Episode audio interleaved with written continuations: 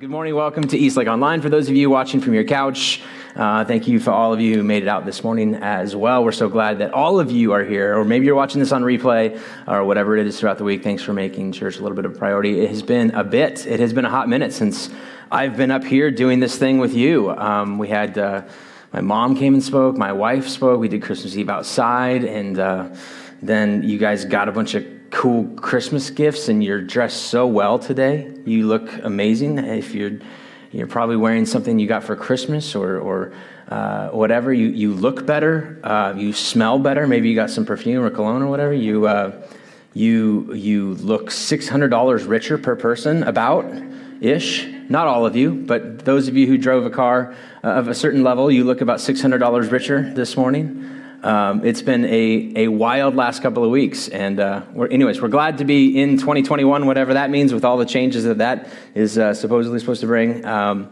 new year, uh, a new chance to kind of start some new things, maybe some new disciplines, some new habits, um, some new whatever. We're going to actually do a series. Usually I do a series on sort of habits or whatever at the very beginning of the year because our, our minds are there. I pushed that back one one series, so just a couple of weeks. Um, and uh, we're going we're gonna do something different uh, this week. We're going to start a series called Letters to Our Next President. Uh, and it's not a series on politics. Don't worry. I know that that was, as soon as I said it, my mom, my mom asked me what I was teaching um, over Christmas break or whatever. And I said, Oh, I think we're going to do this series called Letters to Our Next President. She goes, Ooh, you know, like the politics and the juiciness and all the stuff like that. And I'm like, Ah, we just we don't really do, I don't like to talk about any of that. It's not really that. It's about a series on wisdom. And I thought about this idea of what if you could write a letter to uh, the president, the incoming president. Um, whoever that is, just kidding. Um, and uh, if, if you knew it would make it all the way to the Oval Office and it would actually be read by uh, him, then what would you write in it? Um, and the reason I thought that that was interesting is because a couple of things. One, Every year for the last 15 years, I've written my wife a Christmas letter. It shows up in a Christmas ornament that looks is shaped like a gift box, and every Christmas morning she knows that there's going to be a letter in there from me. And uh, it's always it highlights the last recap of our year. It's full of kind of inside jokes and little things uh, along the way that we've learned either about our kids, about ourselves. It's it's really it's the most lovey gushy whatever it is you want to. Yeah, exactly. You're never going to read it, so don't worry about it, Sean. Uh, it's fine. Um, it, it's uh, it's very it's private. You wouldn't even want to read it if you, even if you could. Um, it's usually, like I said, a recap of the last year. It's a little bit about how lucky she is to have a husband who cares so deeply to write a Christmas letter, um, who stays up late on Christmas Eve night to be able to write this, even though he could do it months and weeks in advance. Doesn't matter all of those things. Um, and since it's only meant for her, uh, it's personal, and, and like I said, probably wouldn't make sense, uh, or at least parts of it, to an outsider with no context of our relationship. Contrast that. Uh, so that's one type of letter. That's not the kind of letter I'm talking about because I don't have a relationship with the incoming president, and neither do you, most likely. Um, contrast that with a book that I read over Christmas break um, from a guy about a guy named Eugene Peterson who wrote the message version of the Bible, who has a pastor son, who's a dad who's a pastor, has a son who's a pastor. So I've kind of identified that because my dad's a pastor, and uh, and he's kind of written me some stuff over the years, um, and I've never kept it, um, and so it's not going to get published like this one. But these would be letters from a dad to a son. They called them he called them Timothy letters, and Eugene was a prolific writer, and so it makes sense for Eric, who's a pastor north of Spokane, by the way, in a city called Colbert, really small town, small church. Um, but uh, his his dad wrote him these letters, these Timothy letters kind of highlighting what it means to be a pastor in the vocation. And it's really interesting for me because, I mean, that's the vocation that I'm in. It might not be as interesting for you. But you, the, the unique texture of these letters is that they were written with an obvious audience in mind that expanded just beyond Eric, his son. It was, we're going to write, I'm going to write you these. Um, it's going to be pearls of wisdom. And the anticipation is that you're going to publish these posthumously after I pass away. And he passed away in 2018 um, so that I'm, as I'm writing, I'm aware of an external audience also reading these. And perhaps getting insights or principles or things that could be takeaways for their situation. Even though I'm writing to a specific situation, there's also like um, there's like an over the shoulder sort of audience reading and perhaps gleaning something from that. So.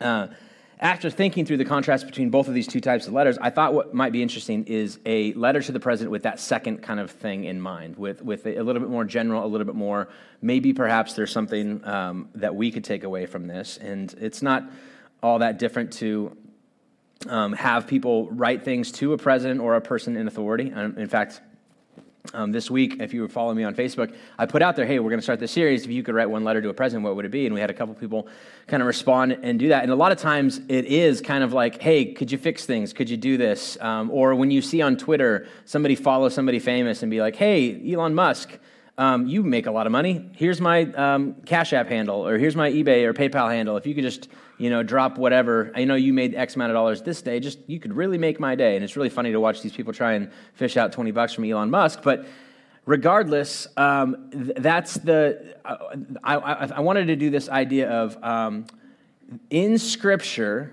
there shows up a couple of times addresses to people in high realms of authority. A, a king, in this uh, instance, we're going to talk about a, a, pharaoh and then a governor.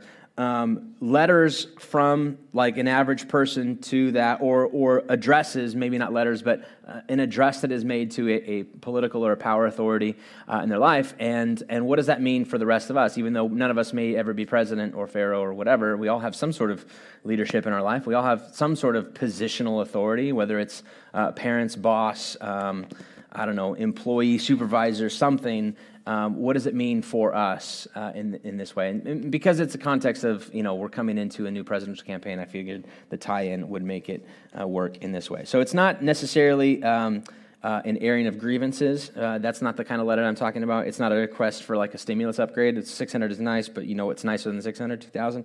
Uh, it's not that. It's it's more in the lines of advice and it's, it is almost laughable to think what does a 37 year old pastor in Richland, Washington, what, can, what, kind of, what kind of person would think that they could offer advice to a president, right? Like, that's, I understand that, and I'm, I see that, and um, I, I get it, and I, I understand that it's really, it seems almost laughable.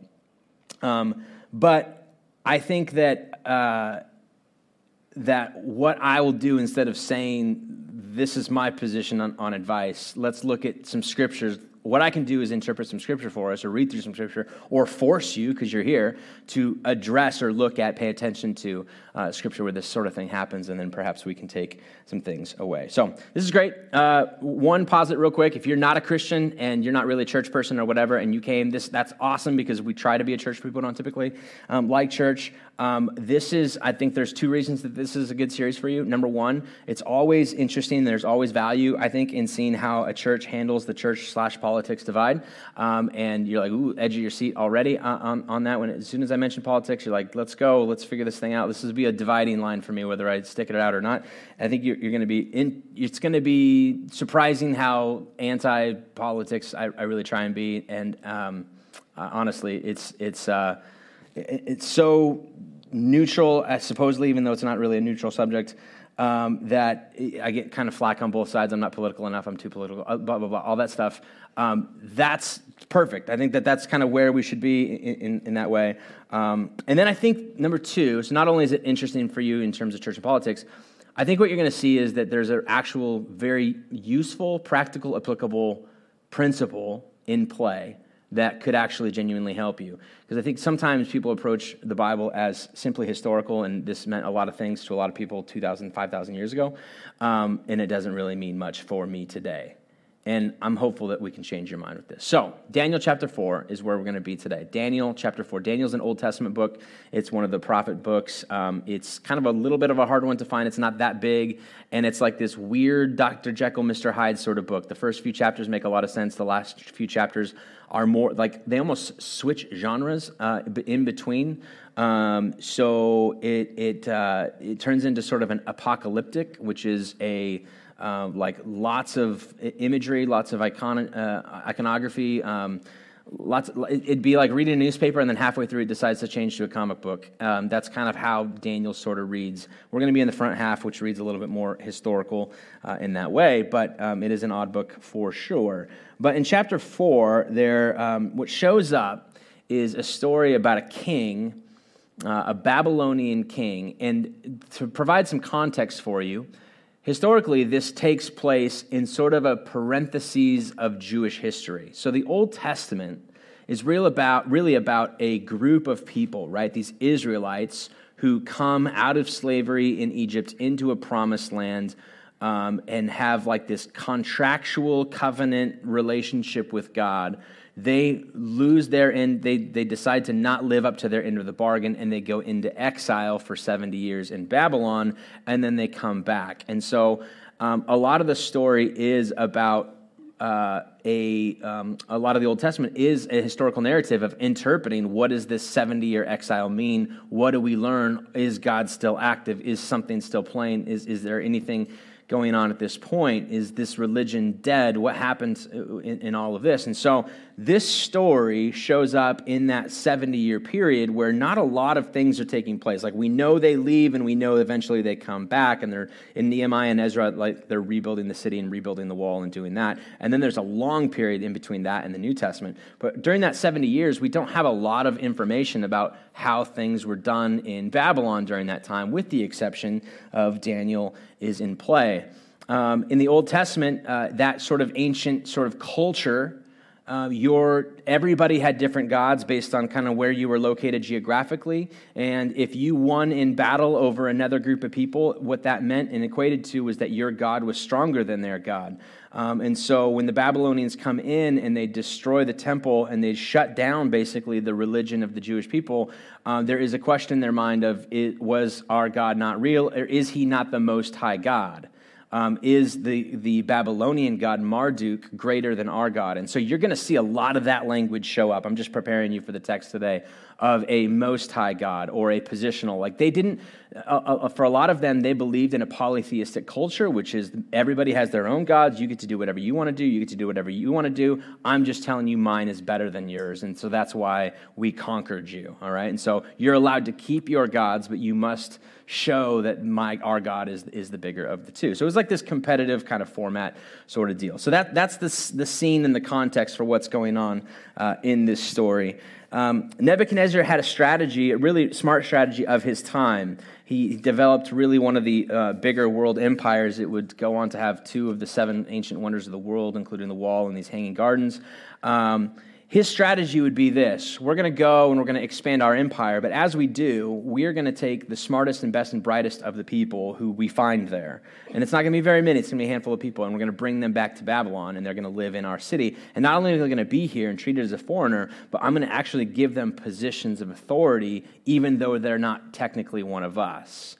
See, a lot of times, um, we, you know, in history, nations are very excluded. We're going to go and we're going to demolish everything, and then, you know, you're going to pay us taxes, and we'll leave a few people he, he recognized like i'm going to gather the wisdom. We're not the only ones that know all of these truths. If these guys are better at something than we are if they know how to get water from here to here better than we do why would we not bring them in and have them solve these solutions for us? Why why would we not take advantage of that opportunity? And so he would go in and say you you you we're going to take a test and you're going to you're going to pass the test. You're coming with me. You're going back to babylon you're not going to be treated as an outsider. We're actually going to treat you as an insider, and you're going to get positions of actual authority, which is a big deal uh, for this time. So you can imagine for them, um, anybody that's coming back going, this isn't that bad. This is probably, I, I'm surrounded by A players here. This is not as bad as I'm not in captivity. I'm, uh, he's trying to change their focus of, let's do whatever it takes to get back to where we came from. Instead, don't you like living here? Look at all the position that you have. Look at all the money that you have, the fame, the whatever.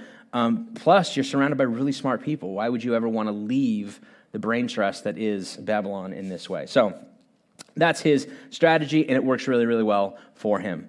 Um, history, like secular history, shows on, goes on to say Nebuchadnezzar had developed a very big world superpower at that time, was incredibly wealthy, had a huge temple, had all of these things. Babylon was a superpower in this way. In the midst of all of this success, it, the scriptural story says that he has a dream or he calls it a dream or some sort of vision or transcendent moment, and it shakes him to his core. Uh, he has a couple of these. One of them shows up in Daniel chapter 2, and then Daniel's involved in the solution for that. And then it occurs again, this time a little bit darker, a little bit deeper, and it shakes him a little bit more in chapter 4. So here's what chapter 4, verse 4 starts off with saying this I, Nebuchadnezzar, he's writing this from a first person narrative, pretty typical of the time from somebody in power to do some sort of a declaration, some sort of a, a writing of this style. So, this, even though this is kind of autobiographical and feels weird to show up in scripture, like was Nebuchadnezzar an author of the Bible? In a way, yes. Like Daniel figured that this would be kind of kept uh, because this was, seems to be a royal proclamation that was kind of made public to all of the extenuating kingdoms, or part of that kingdom at the time. All right, I, Nebuchadnezzar, was at home in my palace, contented and prosperous, right?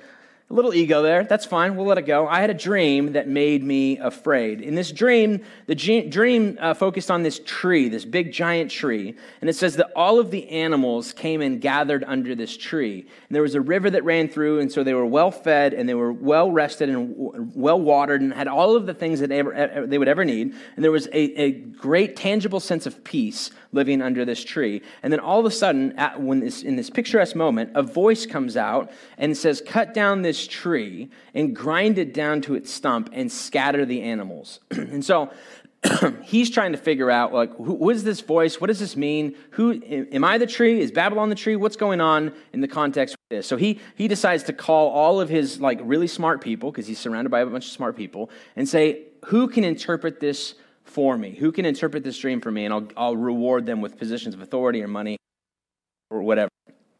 Um, and so Daniel eventually shows back up because I think he probably remembers Daniel did something like this for me in the, in the first place. Let's bring him in and make him one of these people. Daniel shows up and has this message or this interpretation for the king and for the people who are surrounding him. And he says this The decision is announced by messengers, the holy ones, or this is kind of an interesting thing that this idea of messengers. That word translates into watchmen. If you're like a watchman person, this is kind of like it's a modern day like um, what are those called? Uh, action comics? No, that's not the right word. Anyways, uh, uh angel. There, that's kind of the the declaration. That's the person going on. This decision is announced by the messenger. The holy ones declare the verdict, so that the living may know that the Most High is sovereign over all kingdoms on earth and gives them to anyone he wishes and sets over them the lowliest of people. So, he's, he's interpreting this and he's going, he's, he's preparing them for this scenario where I'm about to introduce to you a God who is bigger than all of these things that you know. Like, you think I, you know, you go out and you say, look at this thing, look at this tree that I've built, this kingdom that I've built, where peace is accessible to all people. And Daniel's about to say, there's a most high God at factor in this scenario that you have not factored in, that has given you this and can take it away at any time. So, Daniel says, I can tell you what it means, but uh, I'm going to have, you know, it's going to be, Daniel knows immediately upon hearing this, um, the, the king telling the context of this dream um, listen, you are not going to like what I have to say. And in this scenario, in the ancient context, you did not want to be a messenger of bad news to a king about him potentially losing his authority.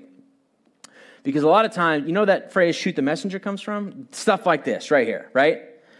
And so I'm sure he, at this point, Daniel, is probably like, I, I'm willing to tell you what it is. I am going to need to sign, have you sign this like NDA sort of like don't shoot the messenger sort of clause before I tell you what this is because my life is in jeopardy in this. And he goes on to say, I wish this was a dream that your enemies sort of had and not you, but uh, this is your interpretation, your majesty. Verse 24. And this is the decree the Most High. So this is the, the, again, this is the phrase that he keeps using uh, over and over again. This this Most High, this Most High. Again, playing into this polytheistic mini god sort of culture, saying it's fine that you want to believe in Marduk and all of these kind of things, but I'm telling you, there's something most there's there's something bigger than that. I love this because it kind of speaks to kind of our cultural context of everybody going, you believe this, I believe this, I believe this. Yeah, okay, that's fine. But there's like a Most High. There's like something out there, and he doesn't attach the Jewish Yahweh name to this, he leaves this open as most high, which might offend people who are like, no, no, no, this needs to be absolute. Like specifically, you need to be mentioning God as we, as the Judeo-Christian take notices it, right? And Daniel, he says, you know, I'll leave it as it is, and it's going to be fine. It's it's the uh, it's the Most High God has issued. A, he's but the Bible Nebuchadnezzar is he's issued something against you uh, in this way. Uh, verse 25 You will be driven away from people and will live with the wild animals. You will eat grass like the ox and be drenched with the dew of heaven. Seven times, and there's a lot of kind of questions about what does seven times mean. Probably years, but who knows? Could be a bunch of different things. Seven times will pass by for you until you acknowledge that the Most High is sovereign over all kingdoms on earth and gives them to anybody he wishes. Something's going to happen to you. And eventually it does. It says scripturally, and by the way, in secular history, there's this, there's this talk about how something weird happened to this king. We don't exactly know. He went through like a mental breakdown of sorts. And, and Daniel lays this out for us, if you believe Daniel's interpretation or, or version of the story, he begins to go through this like mental breakdown where he becomes almost like thinking that he's an animal or he acts animalistic in his ways of doing things. Something he lets himself go. His personal hygiene goes out the window. Um, everything's kind of like he, he breaks down in some sort of way and the rest of the kingdom like this or his, his close like palace officials try and keep this a secret for a while. Something's going to happen to you and everybody's going to cover for you for a little bit. Hey the king can't talk today. He's uh, not feeling well, right? Uh, the king can't meet with you. He's, he's double booked. He's got some things going. He's fine. Don't worry about it. He's fine, but something's happened. But eventually, this story is going to leak out. And eventually, I think it leaks out to the point where Nebuchadnezzar eventually just issues an edict telling the whole story about it just because I can't keep the secret anymore. Uh, whatever. This is, this, is, um, this is a big deal. And he's basically telling him something's going to happen to you, and it's going to continue until you acknowledge that the Most High God is sovereign over the kingdoms of men and gives them to whoever until you until you recognize that heaven rules. And he has a conversation with this king, and his conversation leads to eventually a point where he says, Hey, it doesn't have to be this way, though. I'm predicting something for you, but it doesn't have to be this way. It's conditional upon something. That's the next verse. Verse 27 Therefore, your majesty. I don't know if this is going to actually play out, but here's my advice to you. If I could write a letter to you, here's what it would say Your Majesty, be pleased to accept my advice. Renounce your sins, renounce, repent, whatever. R- repent from your sins by doing what is right, and your wickedness by being kind to the oppressed.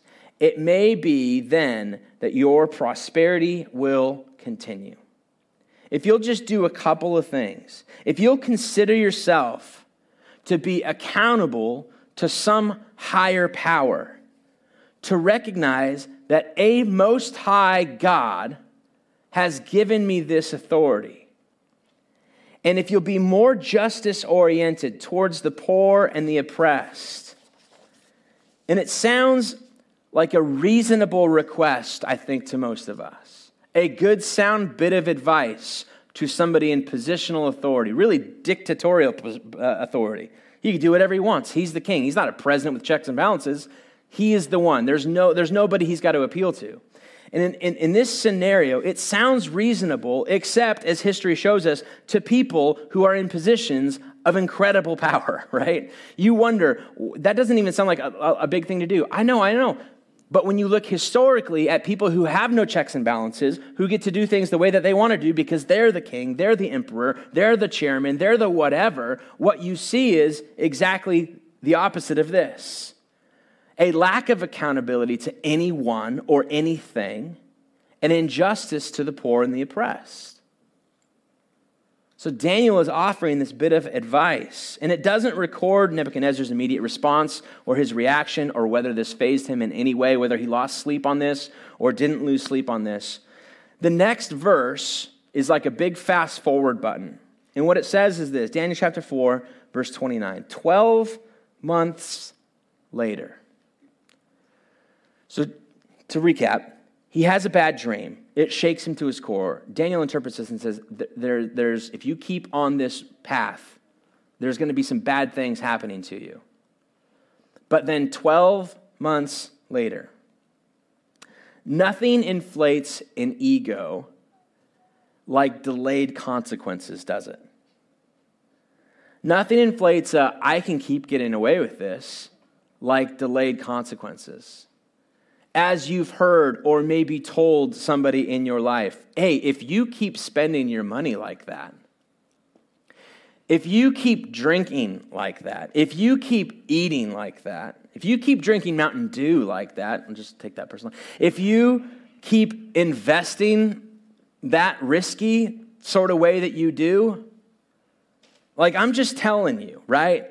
That's what that's the phrase that we've heard, that's the phrase that we've used, that's the phrase of whatever. We've we've said those things, and the problem is that they go, they, the, the first time that you hear it, you go, okay, I'll do it with trepidation this time. But if you can keep doing something, if you get a warning like that, but then you can keep doing it for 12 months and keep getting away with it, you begin to feel invincible. You begin to feel like maybe they were wrong in that warning. Maybe they're just jealous of my ability to kind of do this, get away with this, and kind of keep this sort of thing up. I think that's genuinely what happened in this context. I think at first, Nebuchadnezzar's like, yeah, dude, that's really smart. I'll take that to heart.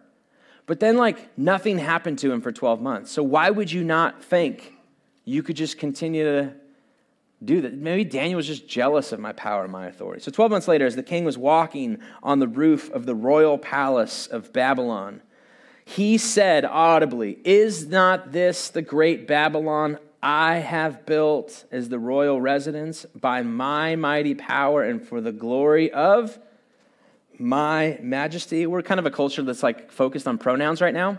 Look at these pronouns. Look at the ones he's using here I, me, my, my majesty, my stuff, my thing even as the words, is verse 31. Even, and by the way, how do we know this story? He's probably alone on the rooftop. The reason we know this story is because Nebuchadnezzar is probably recounting this for his kids, for his kingdom, for his people, for his friends later on at some date, going, This is what happened for me. And I'm telling you, immediately, even as the words were on his lips, a voice came from heaven This is what is decreed for you, King Nebuchadnezzar. Your royal authority has been taken from you. Taken is a strong word because if you've ever had something taken from you, what that means is that you're not ultimately in charge. If something is taken from you, like if you're in charge, you don't get things taken from you, you take from others, right? Or can take from others, hopefully you don't. But if something is taken from you, if your health is taken from you, then what that means is no amount of money, no amount of success, no amount of fame, no amount of anything amounts to anything to change that situation, then perhaps there's a wake up call involved that you are not in control, right? If something is taken from you, you're not ultimately in charge. So, what we see in this scenario, if I could boil all this down to kind of one phrase, has, and I've, I've used this one before because I've preached on this text before and several years ago, but this is a principle that has stuck with me for so long. Leadership in this scenario is a stewardship. It's a stewardship. It's an opportunity to steward something, to be, I, I temporarily own it and I'm responsible and accountable for what I do with it. Leadership is a stewardship, it's temporary, and you're accountable. What, is, what was the message that Daniel had to the king that day? King Nebuchadnezzar, amazing, you know, this, this kingdom that you've built, that you've got two of the seven ancient wonders of the world. That's insane. That's, that's, that's good numbers, right? You, you've been undoubtedly successful in all that you do. Please, please, please in your position of authority, never forget that what you have, your leadership is temporary. It's temporary, it's a stewardship, and you're accountable to it. You're accountable to it. There is a most high thing above you that can still choose to take or give or whatever. So you're not ultimately in control and you're accountable. So be really, really smart about how you handle whatever positions of power that you have in this way. This is what absolute power cannot see. It's just a blind spot. Absolute power trains people to think, I'm accountable to nobody. I get to do what I want, and nobody can, I'm, since I'm the king, I, or the emperor, or whatever, I define what's right or wrong. Nobody can point a finger at me and say, Well, that's wrong what you just did. Look at who defines right and wrong? I do for you. That's ultimate power teaches you. All right. He's not finished. Verse 32 You'll be driven away from people and will live with the wild animals. You'll eat grass like the ox. Seven times will pass for you by the time until you acknowledge. He reminds him, he recounts or replays again this this prophetic imagery of what's going to happen to you, until you acknowledge that the Most High is sovereign over all the kingdoms of earth and gives them to anybody he wishes. He immediately goes into the mental breakdown. Like I said, the, the, the palace tries to cover this up for a while, uh, and it's not successful in this way. Verse 34 finishes up uh, this thing. He predicts this future event as well. At the end of that time, I, Nebuchadnezzar, raised my eyes towards heaven. I, royal proclamation, once again, telling you that this time period has passed, this seven whatevers have passed. Until I raised my eyes towards heaven and my sanity was restored. Then I praised the Most High. I honored and glorified him who lives forever. His dominion is an eternal dominion, his kingdom endures from generation to generation.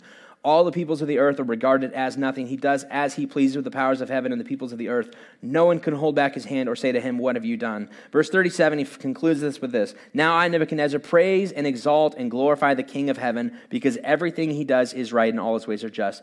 And those who walk in pride, he is able to humble. And I'm talking about that from experience. This is not a, I think he could probably do this. I know he can do this because I've lived this. This is him. And Nebuchadnezzar, and Daniel isn't done telling the story. That's the end of chapter four. But there's a chapter that goes beyond this. Nebuchadnezzar dies. Um, his son eventually, or probably his son, there's some kind of conflicting evidence that's out there, but whatever. Somebody takes over for him, probably his son. But eventually he retires from a job that is a king, which you never hear about, right? Um, nobody, it'd be shocking if Queen Elizabeth came out today and she's like, I think I'm just done being queen. It's kind of weird, but I'm done, right? Um, in history, there's been one pope who like just up and quit one day. Some of them quit because they get old. One of them was like, I think I'm just done pope, right? It's just weird. It's super weird. You should look it up.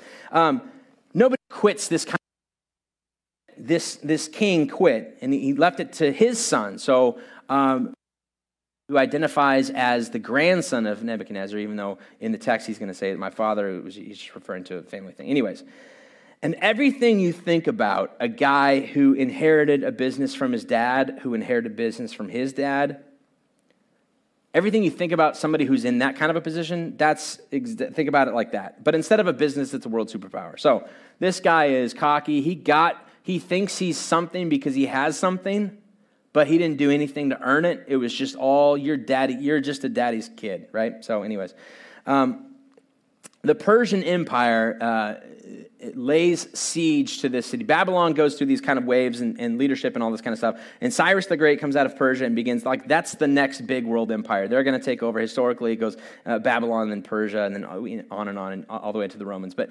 um, Babylon, Persia is, is expanding, and they're, they're outside of the city of Babylon, and they lay siege to the entire city. And inside the city, Belshazzar's losing this. He knows he's, everybody knows he's going to lose. He, for some reason, doesn't think he's still going to lose. Like, there's something about him, like the ego, that just like, even though they're outside the city walls, he decides to throw a banquet to show how many provisions they have in place to survive this siege. It's an arrogant move, and it shows up actually, in, again, in secular history too. If you uh, go to the notes page on this, I, I, included kind of a Wikipedia page about Belshazzar because I think the story is intricate and, and really interesting, uh, even though I'll kind of breeze through it a little bit today, but you should dive into that at some point if you're interested in this kind of information. But, um, so imagine, imagine like this is your last night, probably, and you decide to host a big banquet, even though you probably need all the resources that you, you need to kind of survive the siege, and, and you're just being reckless with what you have. And as a part of it, he says, um, he orders his people to go bring out all of the relics, bring out all of the gods and all of the things of all of the different countries that we conquered.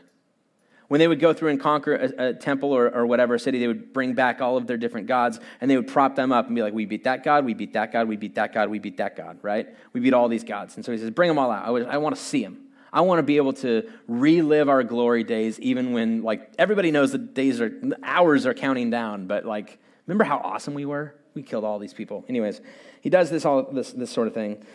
And it says that they brought out the, the plates and the silverware and the goblets of the Jewish people. And the interesting part of this one is when Babylon came in and destroyed the temple in Jerusalem, they showed up at this temple and they went in, and because the Israelites believed in this, we shall not manufacture any sort of graven image to our God, Yahweh God, there were no idols. There is no Jewish idol. This is our God that we worship.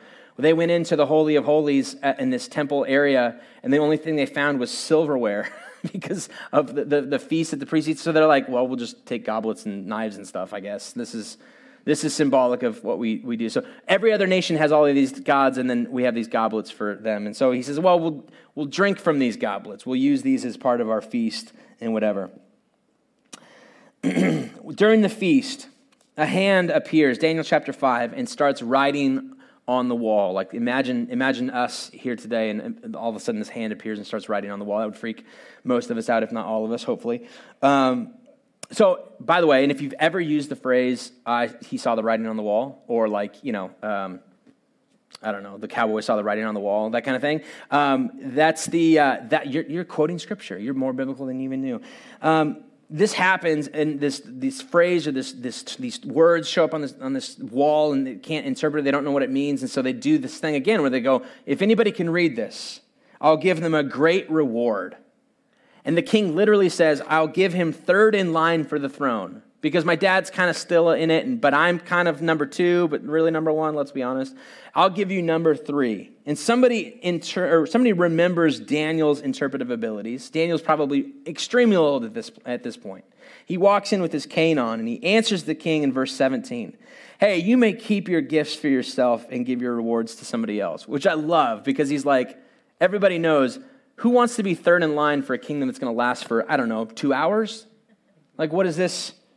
It's like being nominated for the outgoing administration's Secretary of State, right? If, if Trump nominated Secretary of State tomorrow, I'd be like, I think I'm good. I like, we're good. I mean, it'd be great on the resume, maybe. I don't know, whatever. Um, Nevertheless, I'll read the writing for the king and tell him what it means. Your Majesty, uh, here's his, his interpretation. Verse 17.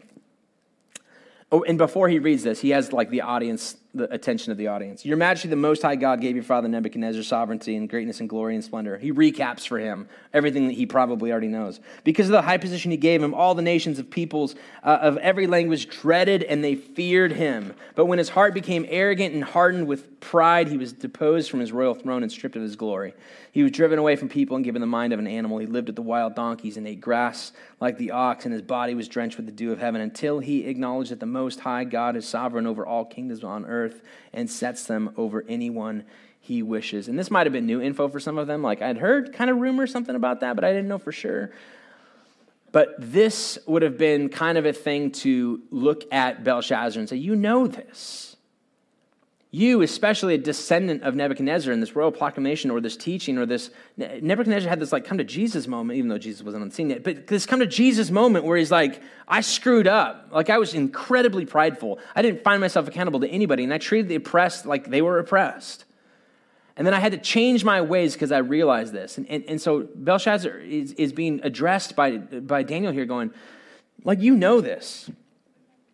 Verse 22 But you, his son, have not humbled yourself, though you knew all of this. Instead, verse 23, you set yourself up against the Lord of heaven. You had the goblets from his temple brought to you, and you and your nobles, your wives, your concubines drank wine from them. You praised the gods of silver and gold, of bronze, iron, wood, and stone, which cannot see or hear or understand, but you did not honor the God who holds in your hand the life, your life, and all of your ways. And he's probably pointing around the room as he's talking gold, silver, all these kind of different idols in front of him.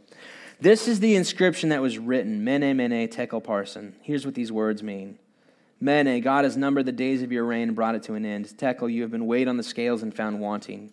Peres, your kingdom is divided and given to the Medes and to the Persians. It's over for you.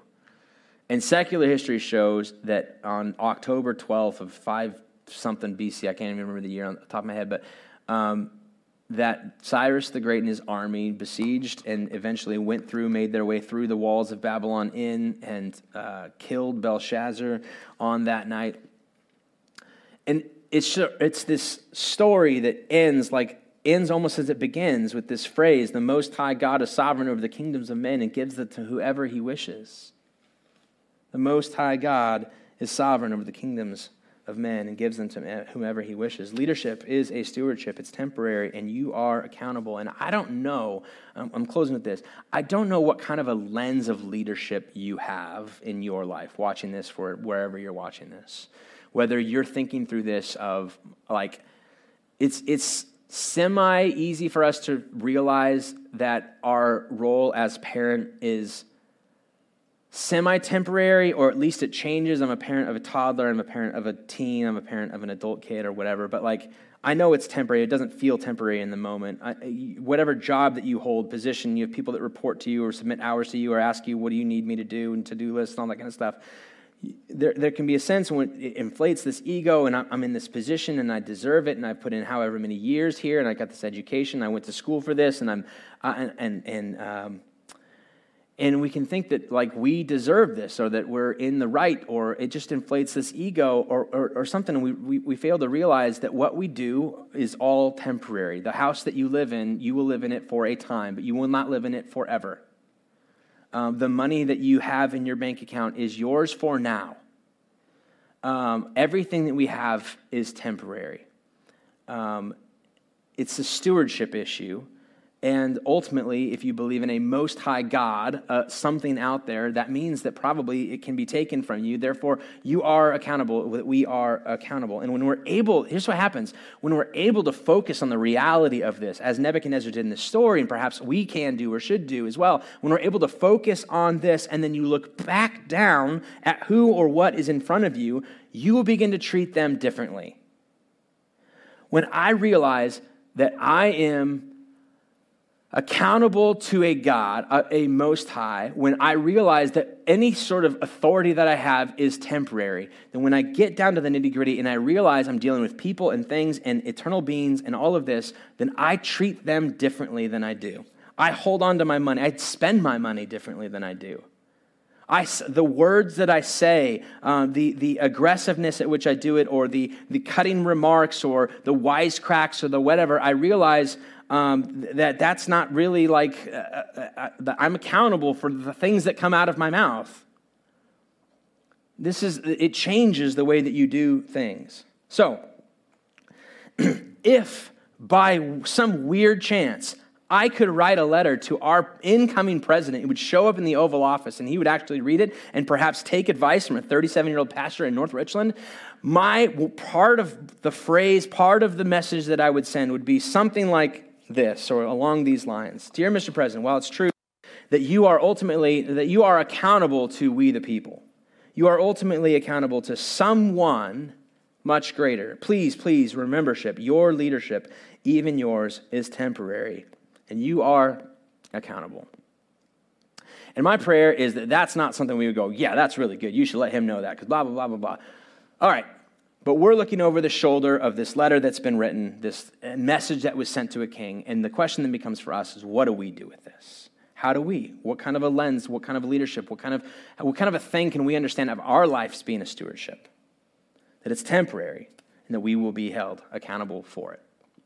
Let's pray. Father, our prayer is that uh, whatever scenario and circumstances we find ourselves in, that there's something in this for us this temporary nature of just being in, in, in existence of itself, but then also um, any sort of resources that we have, any sort of uh, positive things about us, it's, it's, temporary and that we are accountable. So give us the wisdom to know how to leverage those for your glory, not for our own personal pronoun glory, um, something bigger than that. Give us the wisdom to know what that looks like in our life and the courage to do something about it in your name.